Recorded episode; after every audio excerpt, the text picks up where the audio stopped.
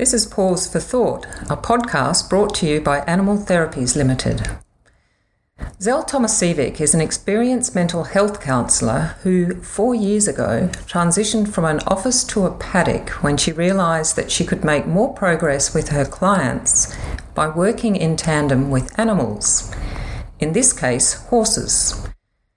Zell works alongside a trained equine therapist, Susan Castell, to help children and adults build confidence, overcome trauma, and improve their lives in countless ways, some of which we are going to learn about today. So, what's so special about horses, you say? Well, plenty, it appears. Welcome, Zell. Let's start by explaining how horses respond to human emotions and reflect what is going on inside our heads. It's quite a layered field. So there's there's lots of different things that, that people can do. So you have your equine assisted learning, you've got equine experiences, you've got the psychology and the therapy part of it. So that's really what Susan and I do. Susan is my equine therapist through the model. Um, it's really important for me that there's always myself, who's a mental health specialist and an equine specialist, who's Susan, um, that we work together um, to be able to to do the model. So she really works on the horse behavior and the horse experience. I focus on the mental health side and we'll look at how are the horses influencing how we're feeling and vice versa. Um, so that is really our model, the equine assisted psychotherapy, uh, which focuses on helping people using traditional psychological methods and working with the horses together to be able to help and influence some change in people's lives. And how does that change come about? What signs are you looking for when you've got a client who's working with a horse? Mm. Initially, what's really important for us is is observing the horse. So often people feel a bit uncomfortable because they think that we're looking at them, um, and of course, a lot of us don't like to be looked at, especially if there's anxiety or autism um, involved, and that can be really really hard. And, and we tell people we're not actually focusing on you, we're focusing on the horse. And even thinking back to yesterday, a session that we had, we had a, a new boy come in with ADHD. Um, and even though the horses seemed really quite comfortable to begin with, we noticed that our lead pony had he was mid step and he was frozen. He wasn't moving, and we noticed that he really wasn't breathing. So that initially told us okay, even though this child is engaging and is really, really friendly, something is causing this horse to behave this way and to go into that fight, flight, freeze. And for that horse, it was freeze. And that's not really natural for horses. For them, most of the time, it's, it's flight because they are prey animals and, and they focus on needing to flee a particular situation. And he was frozen. So for us, it's going, mm, I wonder what that's about. And then we would, instead of putting our own judgment on that, we would talk to the child and go, hmm, what's happening? We're noticing that this horse is behaving this. So, what do you think is going on here? And if they're not sure, we then talk about what's going on in your body.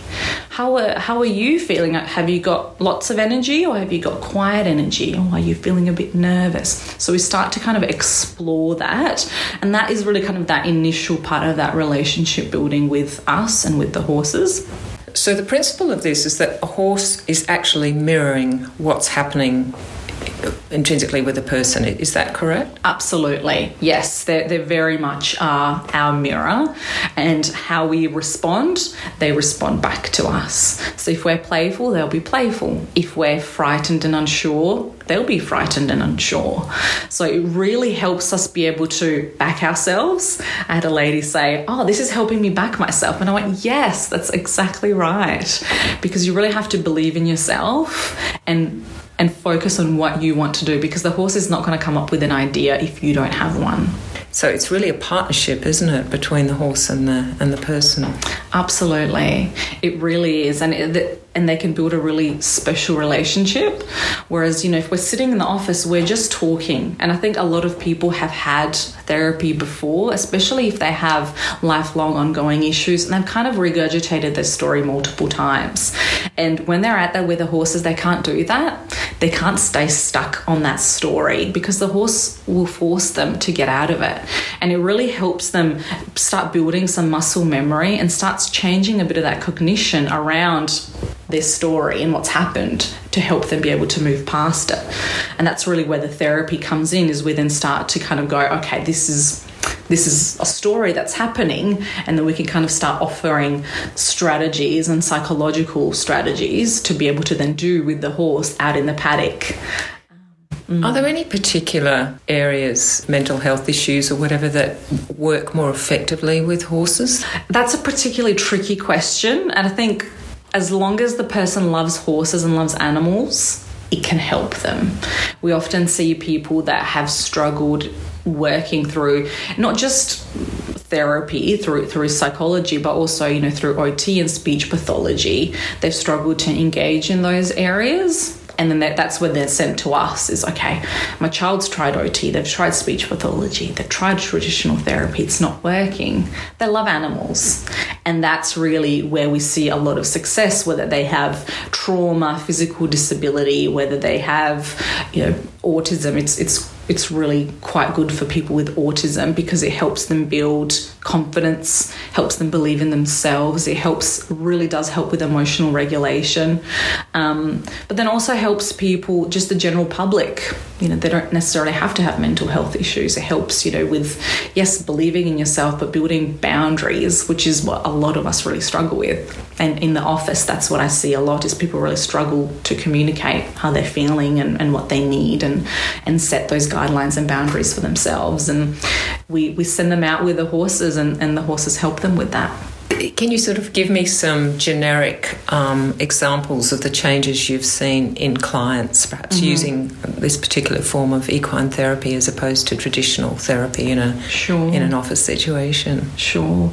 Um, we've got quite a few few people that we've had some really lovely changes, some some real subtle changes, and then some really really huge life changing um, things that happened. So we've even just thinking back, we had a little boy who was non verbal, um, and he was coming in for quite a lot of sessions and not saying anything and not participating with the horses. And um, I guess just adding on to the fact that what we really focus on is taking all the pressure off. Whereas in office, four sessions in, if no one has spoken to me or if they haven't engaged, I would close and go, okay, I need to refer you elsewhere. Whereas in this model, we don't push people to go, okay, you have to talk, you have to engage with the horses. They do it in their own time time. And for this boy, he something just happened. You know, he grabbed my hand one session and we just went right into the arena with with all the horses and he just started talking and he did not stop talking since. And it was amazing. You mentioned the success with children, but mm. it works uh, with adults as well. It's just as someone listening to this would think, well, um, okay, that would be great for my child who's mm-hmm. perhaps on the spectrum, mm-hmm. but what about um, for adult mental health? Mm. Uh, particularly why it's good for children because children have a really big imagination. So then they're able to play things out with the horses, whereas adults, I think we, we overthink things a little bit. Um, so we've had a lot of adult clients that have taken really well to the model and have had a lot of success. And with adults, particularly, they notice a bit of change later on. They don't see it necessarily straight away because they overthink it. They go home and they think about every little thing that happened in the session. And that's where we say, you know, a lot of the work does happen at home. Um, and, and it works for adults if they are ready to get to that point where they want to move past telling their story. Okay, so somebody listening to this, uh, if they wanted to get in touch with you, what's mm. the name of your practice and how do they get uh, make contact? Yeah, so my business is called Painted Pony Psychotherapy, um, and so yeah, we've got a website you can look into, and um, where I've got all my details there. Um, people can um, just send me an email or even ring me or send me a text. And usually I just send them the intake paperwork and, and we go from there. But it's, yeah, fairly in, fairly straightforward process. Fantastic. Yeah. Thanks for spending time with us. Today. Pleasure. Thank you.